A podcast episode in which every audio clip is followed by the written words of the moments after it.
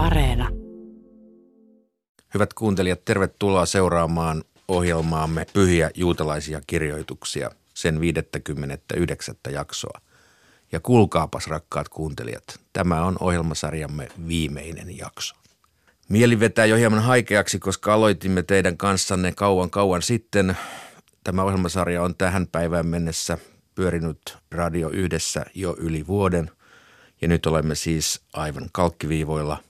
Mutta ennen kuin tykkänään ryhdymme kyynelehtimään, käymme vielä toviksi asiaan, eli tämän viimeisen jakson aiheena ja luentakappaleena on luomisen kirjan loppuosa kolmannesta luvusta eteenpäin. Ja paikalla ovat teitä opastamassa samat hyvät asiantuntijamme kuin aikaisemminkin, eli semiläisten kielten emeritusprofessori Tapani Harviainen, Lähidän tutkimuksen yliopiston lehtori, filosofian tohtori Riikka Tuori ja ylirabbiini Helsingin juutalaisen seurakunnan johtaja Simon Leifson.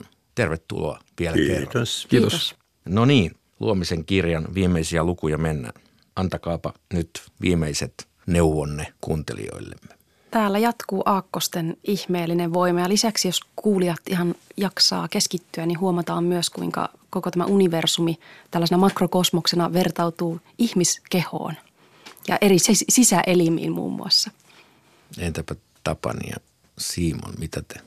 Myöskin näiden kirjainten erilaisista muodoista ja erilaisista järjestelmistä täälläkin rakennetaan osia kosmoksesta ja jopa sisäelimistä.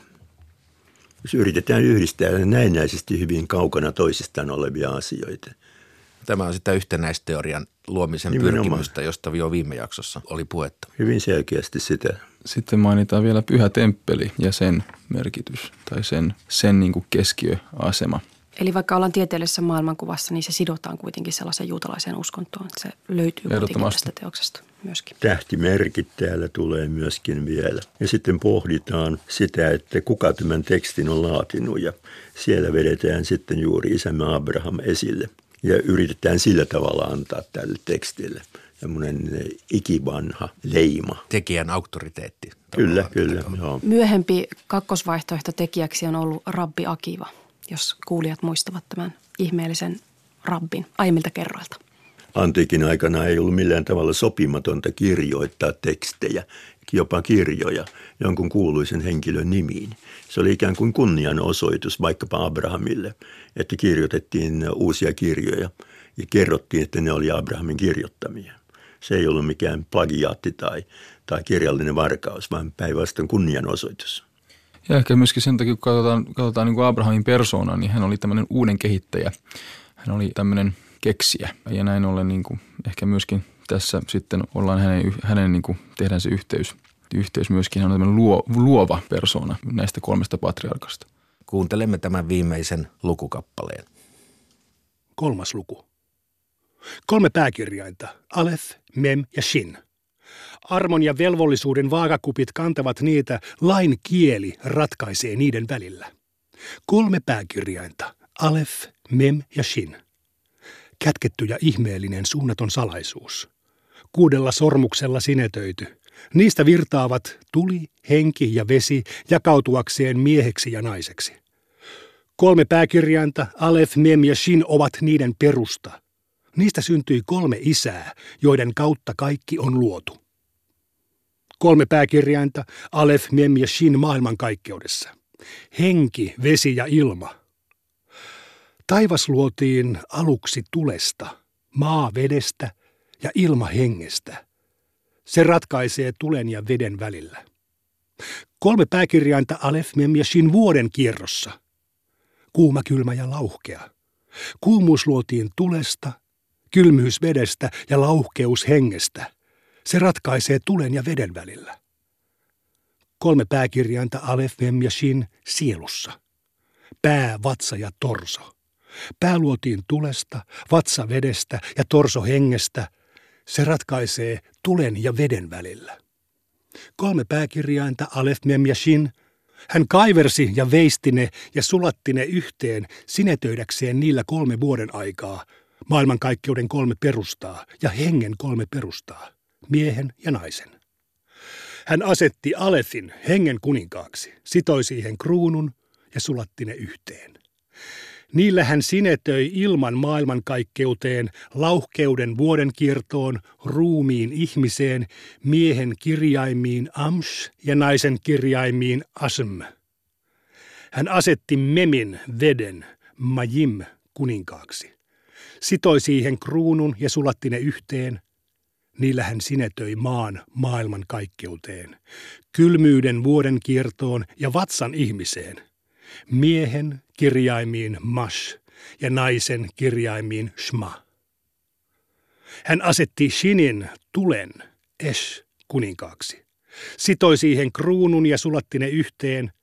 Niillä hän sinetöi taivaan maailmankaikkeuteen, kuumuuden vuoden kiertoon, hengen ihmiseen, miehen kirjaimiin shma ja naisen kirjaimiin sham. Neljäs luku. Seitsemän kaksinkertaista kirjainta. Bet, Gimel, Dalet, Kaf, Te, Resh ja Tav. Niiden perusta on elämä, rauha, viisaus, rikkaus, armo, hedelmällisyys ja valta. Ne lausutaan kahdella tavalla. Bet ja vet, gimel ja gimel, dal ja dhal, kaf ja kaf, pe ja fe resh ja resh, tav ja tav. Pehmeästi ja ankarasti, väkevästi ja hauraasti. Kaksinkertaisina ne ovat toistensa vastakohtia, niin kuin elämä on kuoleman, rauha pahuuden, viisaus typeryyden, rikkaus köyhyyden, hedelmällisyys autiuden, kauneus rumuuden ja valta orjuuden vastakohta. Seitsemän kaksinkertaista kirjainta, bet, gimel, dalet, kaf, perish ja tav – vastaavat seitsemää ulottuvuutta. Nämä ovat kuusi ulottuvuutta. Yksi on ylhäällä, toinen alhaalla, kolmas idässä, neljäs lännessä, viides etelässä ja kuudes pohjoisessa. Pyhä temppeli sijaitsee niiden keskellä, se pitää kaikkea yllä. Seitsemän kaksinkertaista kirjainta, Bet, Gimel, Dalet, Kaf, Perish ja Tav. Hän kaiversi ja veisti ne ja sulatti ne yhteen. Hän muodosti niistä maailmankaikkeuden tähdet, vuoden kierron päivät ja sielun holvikäytävät. Hän kaiversi niistä seitsemän taivaan kantta, seitsemän maan kuorta ja seitsemän sapattia. Sen tähden luku seitsemän on Jumalalle, olkoon hän siunattu, taivaan alla kaikkein mieluisin. Kuinka hän sulatti ne yhteen? Kahdella kivellä voi rakentaa kaksi taloa, kolmella kivellä kuusi, neljällä kivellä 24 viidellä kivellä 120, kuudella kivellä 720 ja seitsemällä kivellä 5040 taloa. Tästä eteenpäin. Mene ja pohdi sitä, mitä suu ei voi lausua, eikä korva kuulla. Viides luku. 12 yksinkertaista kirjainta. He, Vav, Zayin, Het, Tet, Jod, Lamed, Nun, Sameh, Ajin, Chade ja Kof, joiden perusta on näkö, kuulo, hajuaisti, maku, puhe, sukupuolielämä, kulkeminen, suuttumus, nauru, pohdinta ja uni. Niiden mittana on 12 rajaviivaa.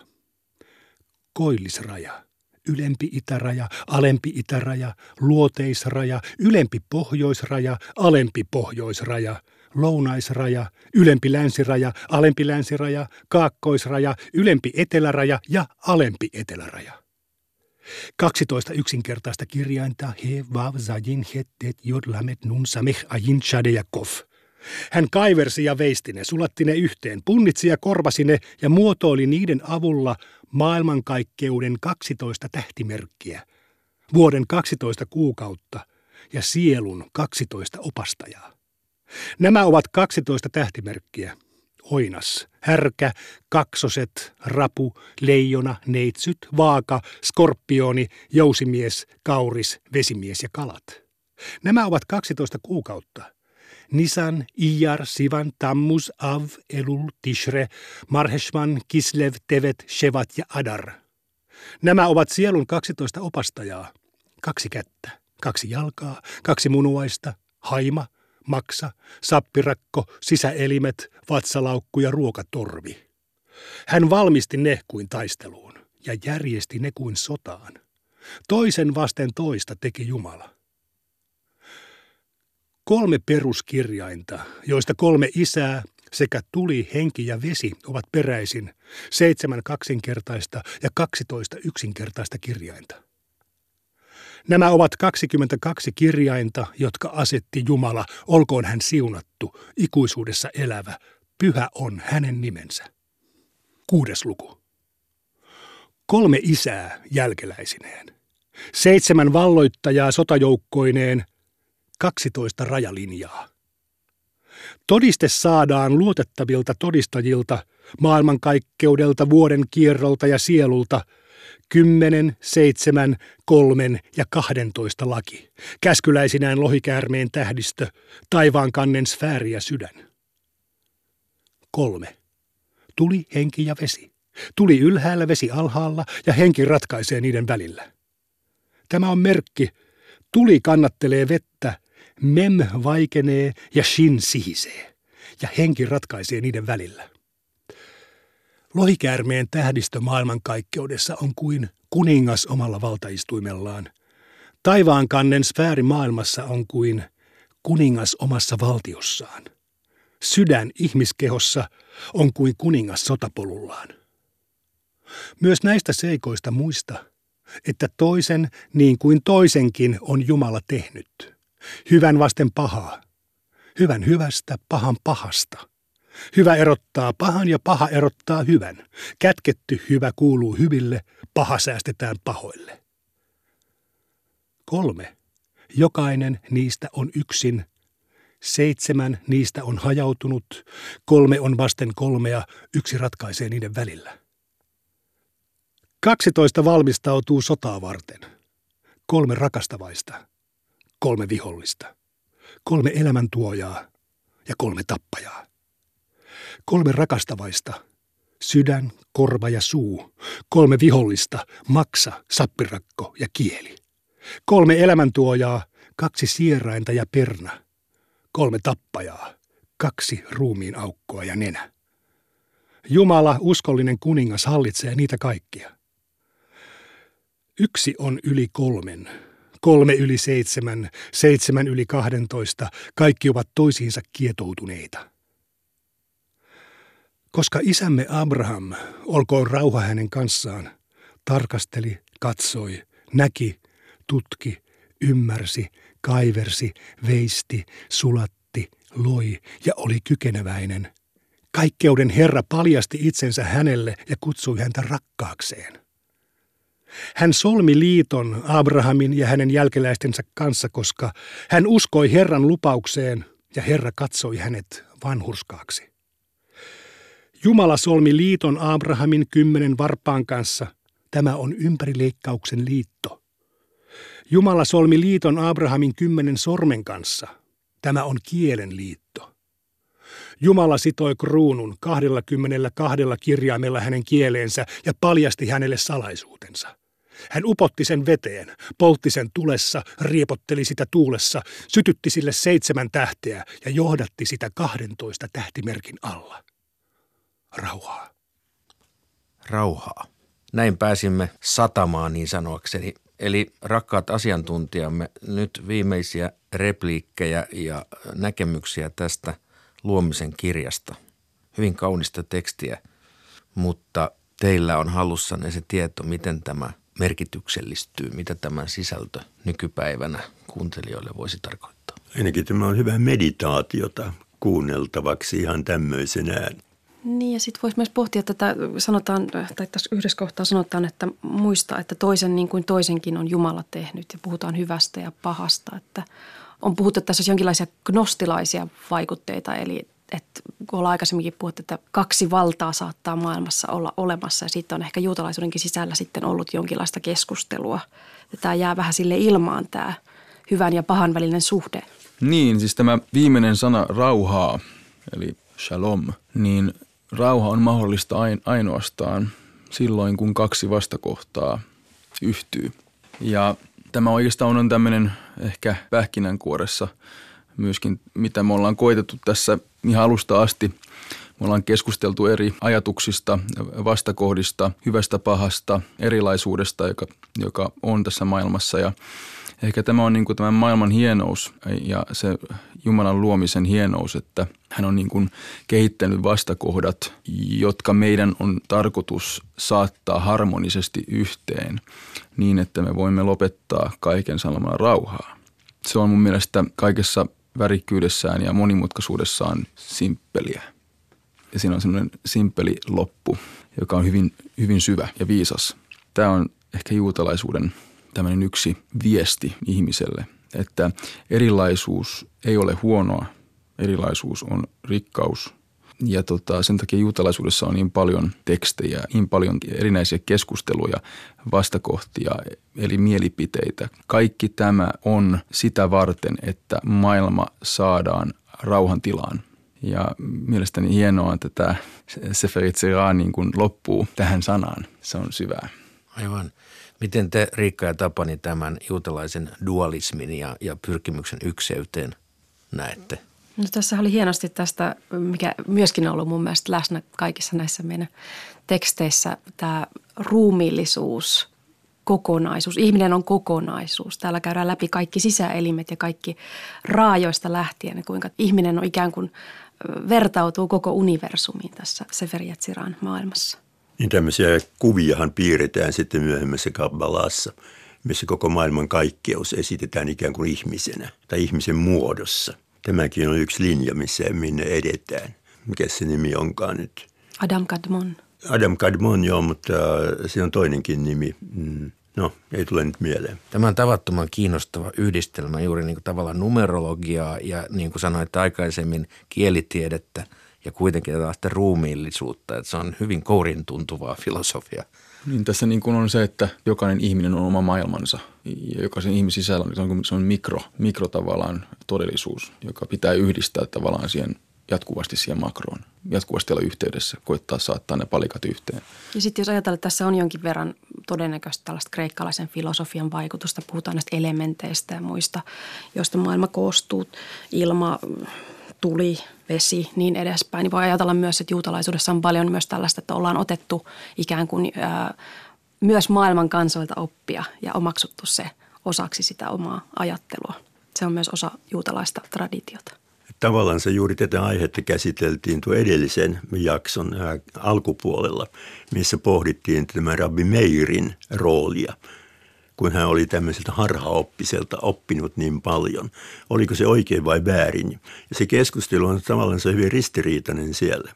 Mutta joskus aikaisemmin, ehkäpä muistammekin, puhuttiin siitä, miten tähtien tutkimuksen ja astrologian puolella täytyy omaksua juuri maailman muiltakin kansoilta nämä hyvät puolet asiasta, jopa noituudesta – voidaan hyväksyä, positiiviset puolet. Ja Talmudissa sanotaan monen kertaan, voimme ottaa oppia heistä. Ja tätä ei koskaan, tätä Sefer Jetziraa, eli luomisen kirjaa ajateltu, että olisi jollakin tavalla harhaoppineet. Sekin on aika jännä, kun tämä on todella, tästähän voisi johtaa kaikenlaisia ajatuksia myöskin, jotka saattaisi olla tällaisen perinteisen juutalaisen ajattelun vastaisia, vaikkapa tällaisia filosofisia ajatuksia hyvän ja pahan suhteesta, mutta näin ei ole koskaan tapahtunut. Tämä on hyvinkin pidetty osana perinnettä. Ja tämä on hyvin tämmöinen elementtejä yksinkertaisia, selkeitä, konkreettisia asioita käsittelevä tulkinta. Siis tässä ei lähdetä millään tavalla johonkin suureen metafysiikkaan tai pohdiskelemaan ihmisen sielun ominaisuuksia, vaan kaikki pyritään rakentamaan hyvin yleistajuisista asioista. Niin kuin juuri tuo kappale, mistä puhuttiinkin jo, myös näistä seikoista muista, että toisen niin kuin toisenkin on Jumala tehnyt, hyvän vasten pahaa, hyvän hyvästä, pahan pahasta. Hyvä erottaa pahan ja paha erottaa hyvän. Kätketty hyvä kuuluu hyville, paha säästetään pahoille. Mietin sellaista, että missä määrin tämä on runollista, metaforista ja missä määrin aivan konkreettista. Ja, ja siinä yhteydessä esimerkiksi tämä kiinnostaa, kun täällä sanotaan kuudennen luvun alussa, että kolme isää jälkeläisineen, niin tar- tiedämmekö keitä kolmea isää tässä tarkoitetaan? Joo, Abraham, Iisak ja Jaakob. Nämä, tämä on tunnettu käsite tämä. Samoin kuin neljä kantaäitiä on tunnettu käsite.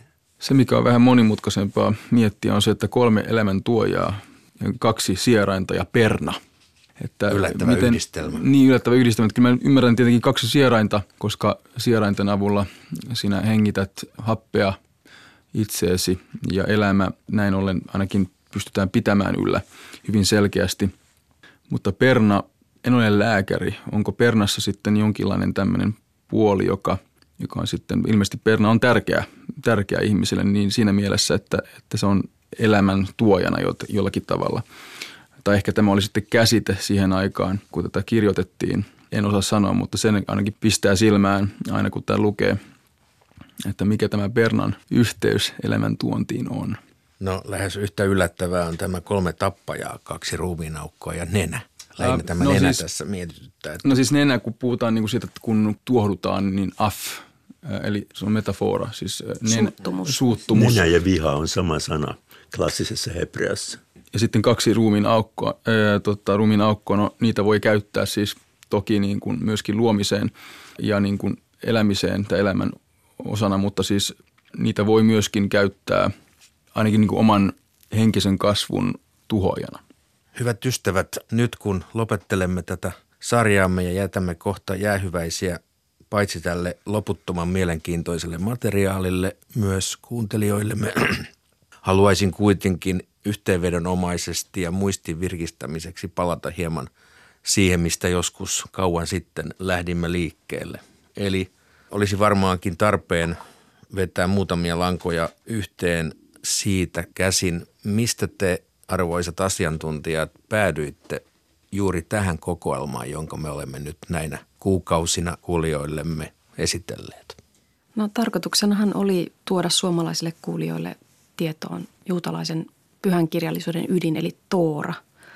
Ja Tooralla, kun sitten vähän tarkemmin tarkasteltuna on kaksi osaa, eli se on kirjallinen Toora, viisi Mooseksen kirjaa, jotka ovat kaikille suomalaisille tuttuja sieltä vanhasta testamentista, eli hebrealaista raamatusta, ja sitten suullisesta Toorasta, joka sitten on ehkä se vähän huonommin tunnettu, tunnettu juttu.